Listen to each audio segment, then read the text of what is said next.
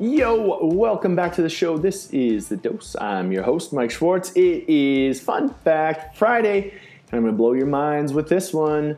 Get it, all right? Sit down, get ready. Excitement and anxiety are the same thing. That's right. Excitement and anxiety are the same feeling, all right? We spend a lot of time trying to suppress the anxiety that we get as musicians or performers before we get up on stage. We get that stage fright, we get all these nerves, and ah, we don't know how to do it. Oh my God. It is just excitement. It's all in how we think about it, all right? I had a conversation a couple weeks back now with Dr. Sierra Baird. Um, wow, she's a specialist in psychology with musicians and performance and she's got some things to say about how we can reshape or reframe our thoughts around anxiety to actually empower our performance. Without further ado, this is Dr. Sierra Baird. Basically, our body will feel certain, I call them symptoms, but like we'll have certain responses to things. And um, for example, excitement and anxiety feel the same in the body Mm-hmm. but the meaning is different, right? Yep. And so the meaning is where we really kind of enjoy it or don't enjoy it. And there's this effect, the exercise effect, that feels like anxiety. So when you exercise and when you bring your heart rate up, a lot of the symptoms that are there are the same symptoms as anxiety. You've got your heart's beating faster, you might feel kind of shaky or sweaty. Um, shortness of breath.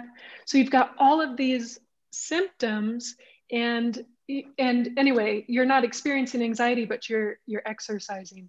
So I I talk about like capturing this and being able to use it for anxiety. A lot of people experience anxiety. Mm-hmm. So in this place with the exercise effect, you can you can kind of bring that space up. So say I'm practicing for um, a big performance at home, I can do it great. I sound great. Then I go in front of people, my heart starts racing. I've got all of these things going on in my body, and it makes it feel like there's so much in the way to actually get up and perform. So at home, I can create that in myself with my exercise effect. Love it. I just bring my heart rate up a little bit. And I, I listen to my body and I change the meaning and I say, oh my gosh, my body knows exactly what to do.